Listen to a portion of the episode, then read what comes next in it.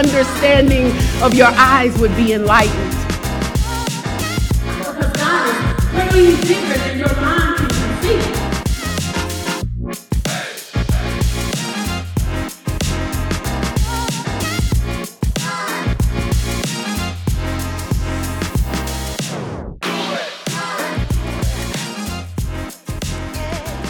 family. Welcome back to the Root Work podcast with Tiffany Malone. I am excited that you're here today um, for a couple of reasons. Um, it's not that I don't have anything else to do today, but it is a snow day in the deep south, right? And so, um, if you know anything about the south and snow, we don't get along. We don't make preparations for the snow. We don't have like street sh- sweepers and all that stuff that um, our northern friends have. And so all we really need down here is Point zero zero zero zero one inch of snow and or ice to completely shut the place down right because we are just not prepared and so we got maybe an inch or two of some weather and out of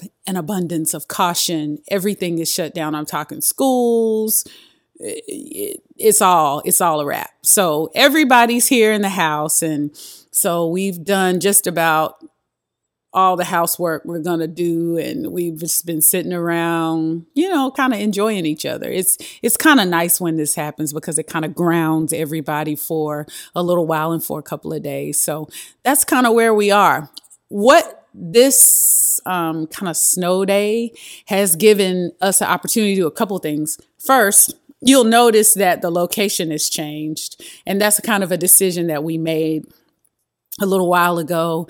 Um, it's just logistically more feasible um, to to do the podcast here, and I think it's more aesthetically pleasing as well. I love to hear what you think, though.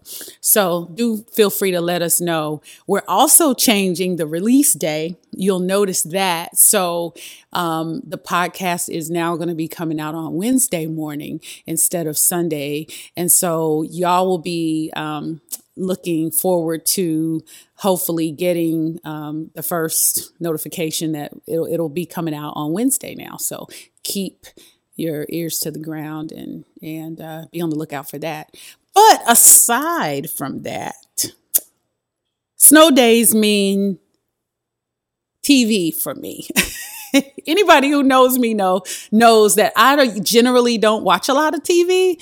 Um, for a couple of reasons. Number one, sometimes my self control where TV is concerned is not the best. And in this new era of streaming platforms where, oh, I don't know, you could watch something like The Blacklist and it has literally 99 episodes. I'm the girl that could get in trouble and could literally be like watching episode after episode after episode after episode. So sometimes what I have to do is just not engage at all. So I generally don't watch TV because if I really get into something, I'm like committed. And so, um, just to keep me from wasting my time, I generally don't uh, don't watch. But you know, I'm home, and so what? One thing I did do over the last couple days with the family, I watched um, I found this really great series um, on Netflix. It's called The Stranger, and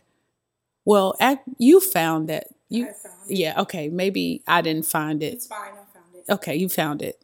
It got found. The series got found. Okay, on Netflix, and it was good. It's a good. It's a really good series. Um, it's a, like a limited series. It's not like seasons. It's called The Stranger. It's one of Harlan Coben's um, uh, books. He's a famous writer anyway. Netflix has adapted a bunch of his books. And so it's called The Stranger.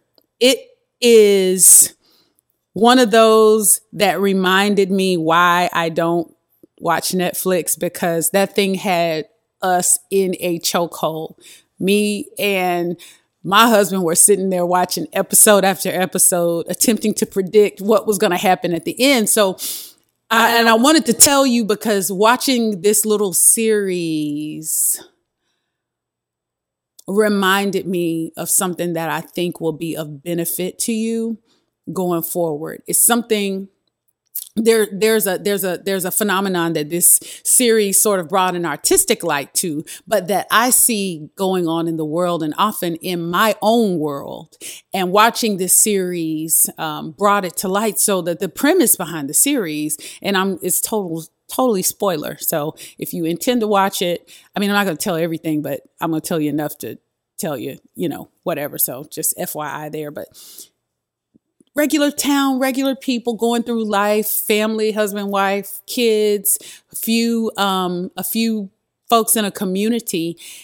And one day at a random kids event, a stranger, a young woman walks up to this man and tells him a secret about his wife that he would never otherwise have known. She does not reveal herself. He doesn't know who she is for the majority of the episodes. But from the point at which he meets her, and from the point at which he is given this information, the stranger then, for the most part, disappears, and they spend the rest of the series trying to find out who the stranger is. So much chaos ensues because of the piece of information that this stranger has revealed right to this man. And then as this as the episodes it's a limited series maybe seven or eight episodes i don't remember but as the episodes keep going you'll see this stranger is doing this to a, a several other people. Um, she actually kind of has has is making a living it's like extorting blackmailing people but she also has like a philosophical um sort of drive to why she's doing what she's doing. And it begins to tear this entire community apart. People actually get murdered, and all of this chaos ensues. And the thing, the thing, the consistent theme throughout is that nobody can put their finger on this stranger. It's as if she showed up she said what she had to say and she disappeared. And whatever she said upended everybody's life. And I was looking at this and I was so caught up in this show because she this this this stranger had with these very limited interactions the ability to change an entire town. She created, for lack of a better word, pandemonium in this place. And so I was thinking about that because that has like real world application, right? And I, I actually looked up the word pandemonium. And when I was looking up the etymology of the word, it's actually pan, meaning all, right? The the the the prefix pan means all. Think pandemic, right? It was all over the world, and demonium from the Greek word daemon, daemon, where we get demon, meaning evil spirit. So the word pandemonium, all encompassing all evil spirits, confusion, chaos, disorder everything's in disarray. Nobody knows what's happening. And you get this town where everybody's attacking everybody else and they're all looking in the wrong place. And what you know as the as the person watching it is that a person they don't even know how to identify is really the root of it all. They're really the source of it all. And that's so similar to life, right? Because like I'm looking at our society, right? I'm looking at our relationships. I'm looking at like marriages. I'm looking at at conversations that you could have with your sister or with your mother or with your daughter or with a coworker, with a boss. They are the relationships that bind us, that make us, that we live our lives in. But what happens is so often chaos and confusion ensues. Sometimes so much so where there are little offenses or where there are misunderstandings, so much of confusion can abound that you can form an entire narrative and create an entire avatar of a person in your mind based on some perceived slight or some little piece of information. You know in the in the in the show there were a couple of things i noticed about this stranger that that that took place. Number one this stranger was very very coordinated. The stranger was um very intentional in how she found her victims. She studied them for a very, very long time. The stranger would um, make sure that that she knew everything about them, so she knew the very best way to approach them. She was very strategic, and she was not random about it at all. It really reminded me of what the scripture says about our enemy um, it says we don't wrestle against flesh and blood. It's principalities and rulers and hierarchical structures that are very, very, very complex and pointed directly at what it is that will trip you up at directly at what it is that will trip me up and they're by design and they're on purpose there's nothing random about it and the other thing i noticed about her is that she would often drop factual pieces of information that were not the truth. I don't know if you know that a fact can be devoid from the truth. I don't know if it's ever happened to you. It's happened to me before. And I know y'all probably know what this is because the whole media world kind of works like this, right? You've seen a sound bite. You've watched the news and heard somebody say something really, really inflammatory or a salacious piece of information, and you may have responded immediately, not having the presence of mind to realize that that piece of information was devoid or divorced from the context that it was said in. And had it been received in the entire context it was meant in, it would have changed the entire meaning. I don't know if it's just me, but I have had people repeat something I said and divorce why I said it or when I said it or what I was referring to and form an entire opinion about what I said that I didn't even actually mean what you I didn't even say what you're saying. I'm said it, it, I, I'm sure it's happened to you. It's it's it's a thing people do. And context matters because context provides everything. You can you can you can see someone have a response to something that can look irrational. And if you don't know why they responded that way, you will make a poor judgment about what it is that you see. So I noticed that the stranger was doing that. And what it brought to my my my mind is that this is happening all around us. That show really made me see the the job that the enemy is doing in our society, in our schools, on social media, with our families, with our relationships, with our marriages, with our with our with our parental relationships, with our co-workers, with our witness. There is so much confusion and outrage and offense and anger. And that is almost like the spirit of the day. Everybody's mad about something. We can't come together and pull together about things because there is so much confusion abounding. What I realize is that there is a spirit behind the confusion. There is a spirit of confusion. In fact, the Bible says in First Corinthians chapter 14, God is not the author of that confusion. He's not the author of it. And that confusion is designed, right, to make sure that we all keep getting our wires crossed and that we never have the conversations, that we never do the work that's needed to pull ourselves together and to really be the kingdom of God, the extension of heaven on earth. And that Netflix show really brought that to light.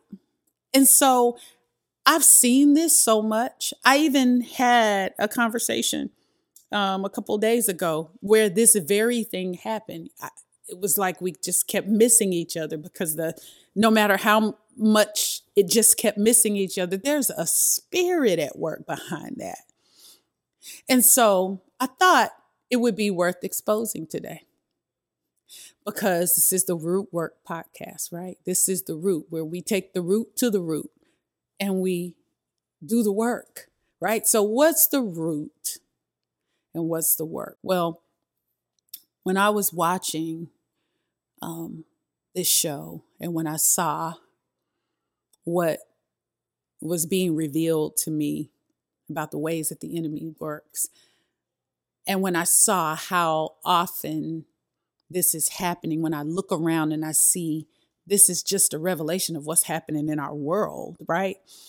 I thought there were three things it would be really important to know. I went straight to to the book. And I really wanted to maybe just leave three quick things, right? That I think is really important to know. First of all, the first one, we have to realize there is a spirit at work behind it, right? Part of that series I was watching, part of the problem that was happening in the community as they were experiencing all this breakdown is that they couldn't put their finger on the stranger, right? they couldn't figure out how to find the person that was really at the root of everything that's going on. And until you realize what you're up against, you're just fighting in the air. You know what I mean? And so for us believers, we know that the just shall live by faith. We know, we know because we read the scriptures and the scriptures tell us that we do not wrestle against flesh and blood. We know that's quite literal. We are not wrestling against flesh and blood when I can't get it together with my daughter or with my son or with my coworker or with someone in the community or you can't you and your spouse can't see eye to eye or you and your mother haven't talked in years or the family's all split up. It's because there's another spirit at work intentionally making the wires cross. Now okay so we know that. I don't mean that in a superficial kind of way because I, have heard that sort of in a super, I don't want to say in a superficial way throughout my life, but knowing that is not is not something you just make a declaration about and then you're like, oh, this ain't nobody but the devil. Okay, great. Now, what do we do about that? Right? That's that's the way. that's the way my my my my spirit is set up. Okay, we know that. What do we do about it? Well, first we have to realize exactly what that means. So the scripture tells us we don't wrestle against flesh and blood. The New Living Translation says as we wrestle against uh, principalities, hierarchical demonic structures, right? Princes, demons. It, the New Living Translation says, evil rulers and authorities of the unseen world, mighty powers in the dark world. Can't see in the dark, right? And evil spirits in heavenly, not earthly places. Okay, so that's what we're up against. The reality is, for believers, we know that everything in this carnal, material world emanated from somewhere in the unseen spiritual world. That is the basis of what we believe. That's Genesis chapter 1. In the beginning, God created the heavens and the earth. And the earth was without form and void, and darkness covered the face of the deep. And the Spirit of God moved above the waters. And God said, He said, Let there be light, and there was light. Words have words are, I, I don't know how to grab them they're unseen, right? Hebrews chapter 11, verses 1 through 3 tells us, especially the New Living Translation, I love the way the New Living Translation says, faith, faith, what we live by, shows the reality of what we hope for. Faith shows the reality of what we hope for. it is the evidence of things we cannot see.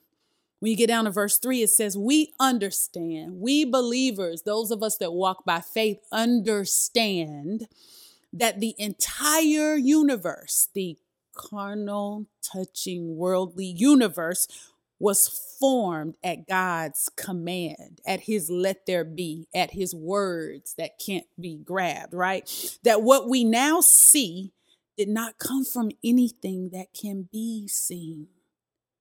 So now, if you understand that by faith, everything that can be seen came from what cannot be seen, faith itself allows you eyes into the unseen. Faith is like um, the means, right? The method, the the, the mechanism, the apparatus, the the technology, the the the way, so to speak, we see what is in the unseen.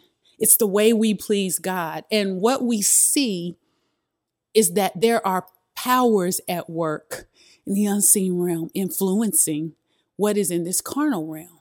And if you don't accept that and grab that and hold that and know that, you don't understand what's happening in all this confusion. There is a literal spirit of confusion at work whose aim is to keep us missing each other, to keep up so much craziness and stir up so much dissension and hate in our society, in our marriages, in our family relationships.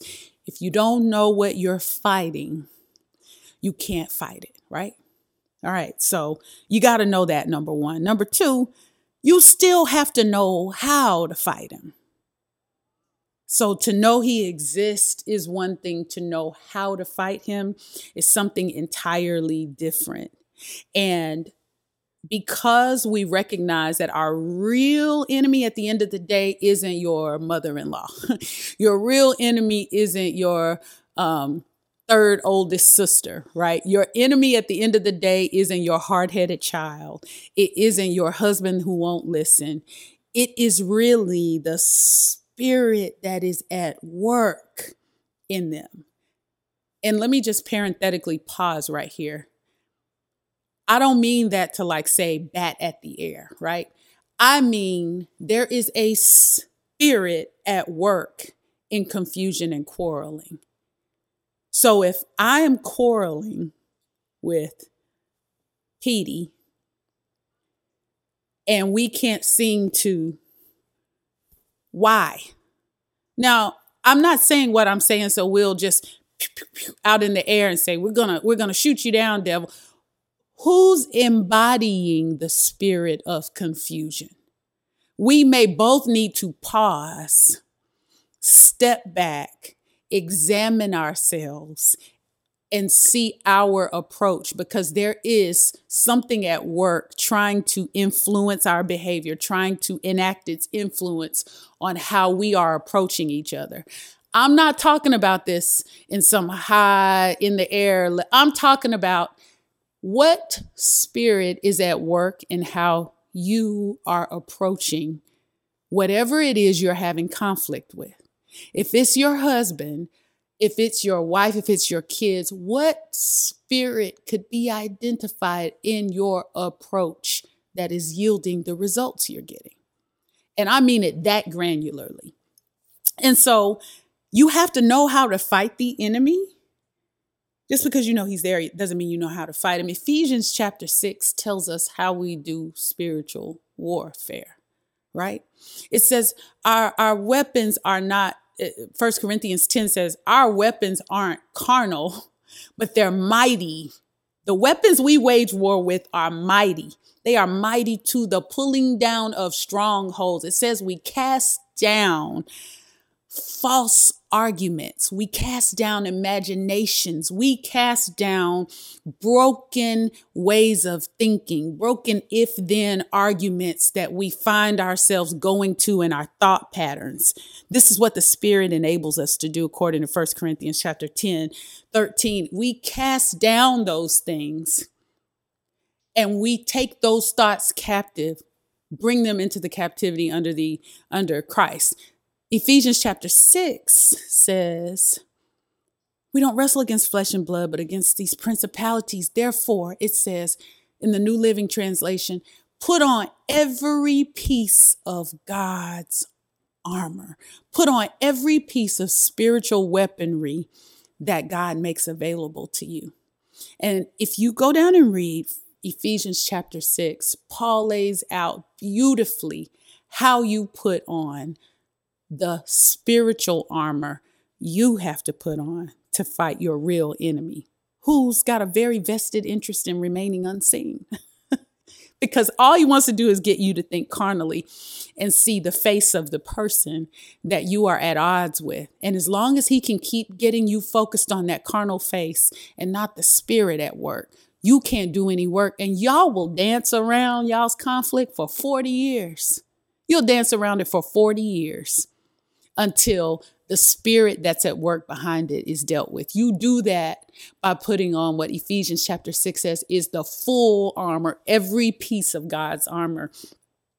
And feel free to read it yourself. It's it's got a whole list of things, but I love the first one. I love the first one. It is the belt of truth.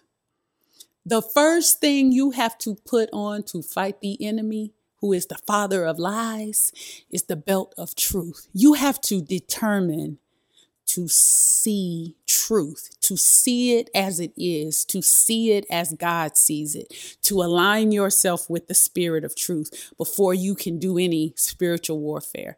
And you keep on reading down there, it talks about the blessed breastplate of righteousness and all those other things that you have to put on. But that's the second thing you have to do. But there's one more really important thing you have to know if you are really going to do this root work and address this hidden enemy. So, this one's going to be hard. I don't know what to tell you other than this is the hardest one. Yeah, you're going to have to realize who your enemy is. You're going to have to learn how to fight him. But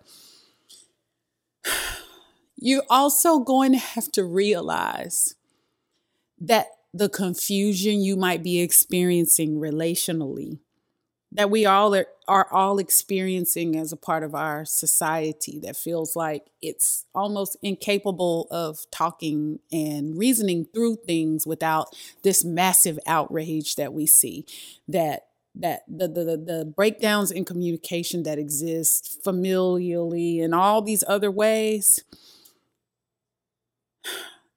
they are a part of the all things that God is going to work together for our good.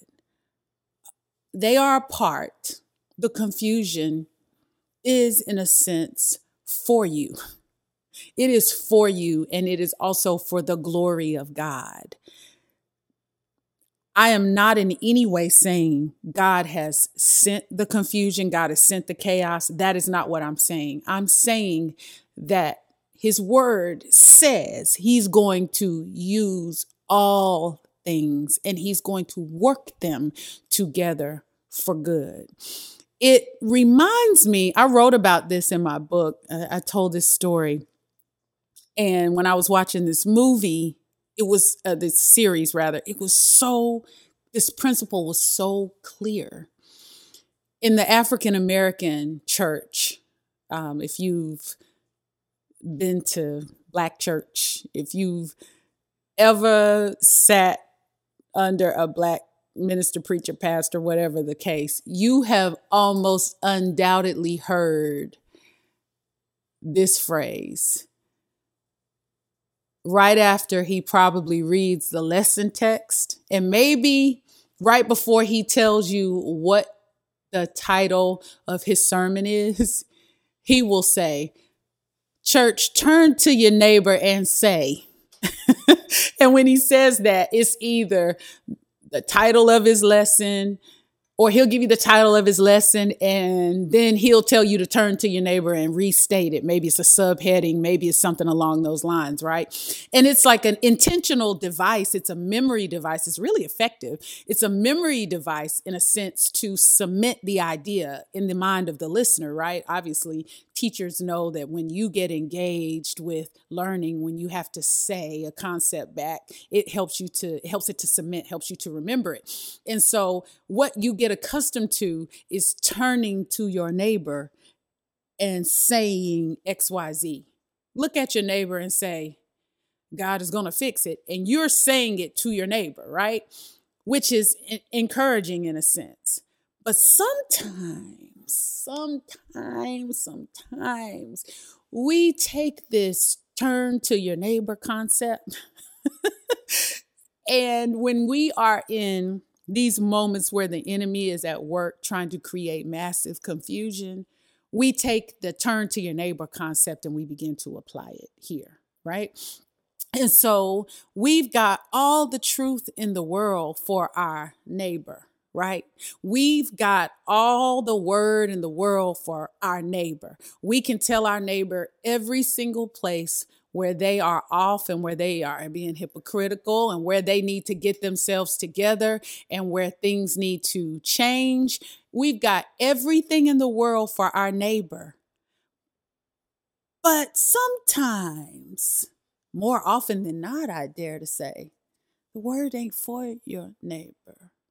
The situation isn't for your neighbor, it's for what God is trying to do in you, right? The stranger, the enemy, the spirit of confusion actually loses so much of his power when you don't turn to your neighbor. When you take the moment, the situation, the confusion, the chaos, and when you drop to your knees and say, God, what are you doing in me? Oh, oh, that's when that's when all bets are off. That's when the Holy Spirit can really start doing some work because the reality is is when I read the words of Jesus, when I really go back and I read the, the the sermon on the mount and all of the things that jesus taught and you guys have probably heard me say this before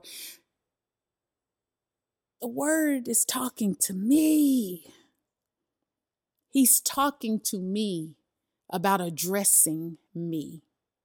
And i know this is not fun. This is not something you want to hear especially if you feel that you've been actually wrong.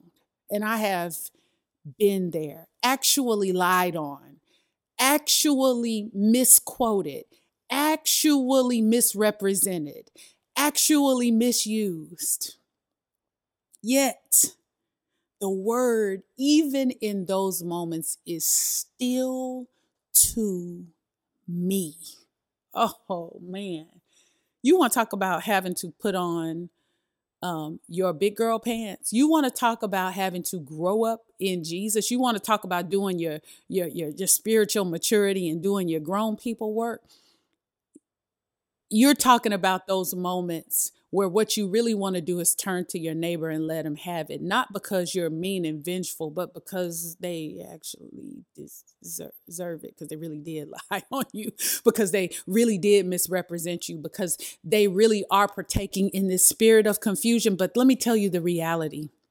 And when I wrote my book, Surrender The Unlikely Path to Purpose. At the end of the day, the thesis is this when you stop and obey God like He said, the most unlikely outcomes happen. When you are most inclined in your flesh to want to bow up, to want to fight, to feel that indignation, to want to let somebody have it, and you stop, you ground yourself in God, and you read the words of scripture and you see what they're saying to you, if you have an honest heart, it will keep you from turning to your neighbor. Because you will hear Jesus say, If your brother offends you, forgive him.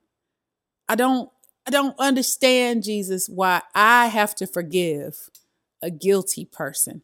It's not something you understand. Remember earlier, I said we walk by faith. Faith is the mechanism, the way, the technology, the, the, the, apparatus. It's the connection that lets us see something more than this carnal reality.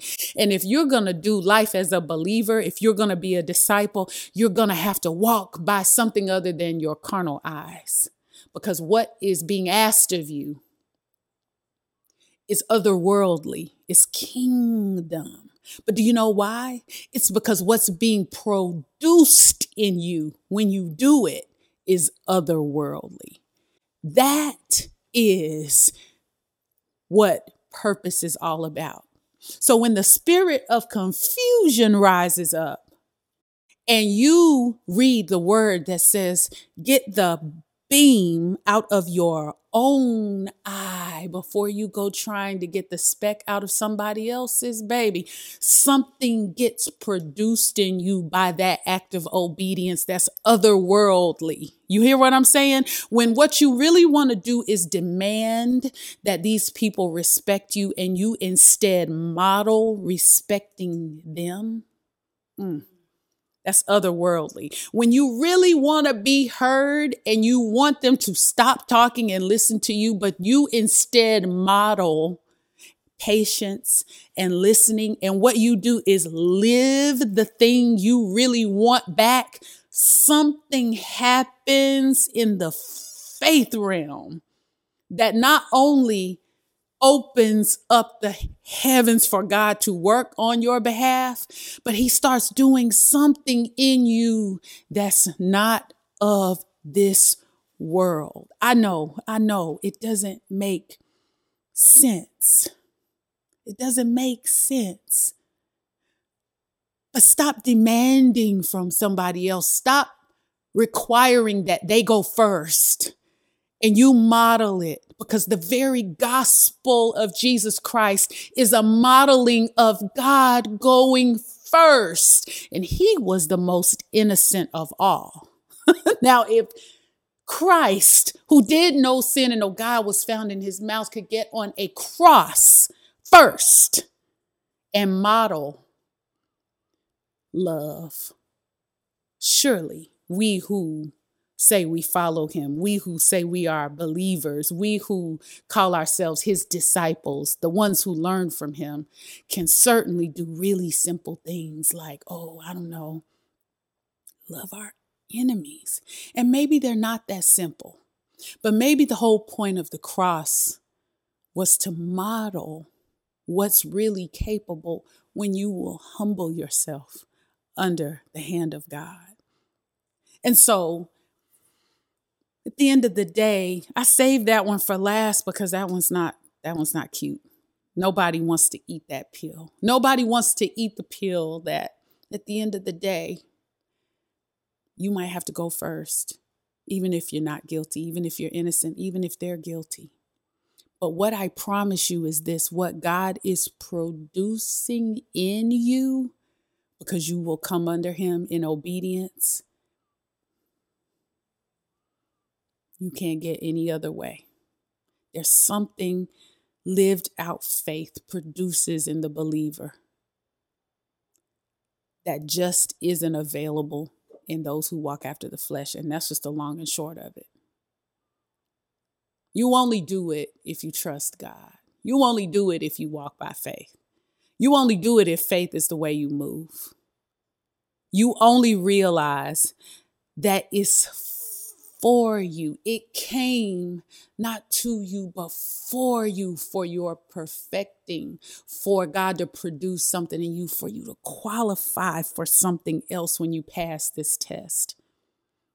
And so, if I had to leave you with something, it would just be this. And I'm not telling you what I think, I'm telling you what I know, what I live, what I've lived. I'm telling you what I failed to do, what God taught me to do, and what I now know is true.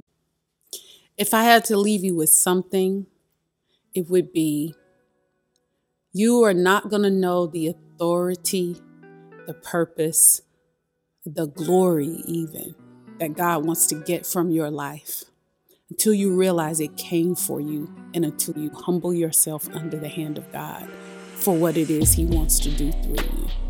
So I challenge you, I challenge you to see the confusion differently. I challenge you to grow up into the fullness of what God has called you to. I challenge you to have eyes to see and ears to hear what the Spirit of God is really saying to you so that you can have that other worldly power produced in you. Until next time, keep doing the work along the route. I'm praying for you. God bless you. See you next time.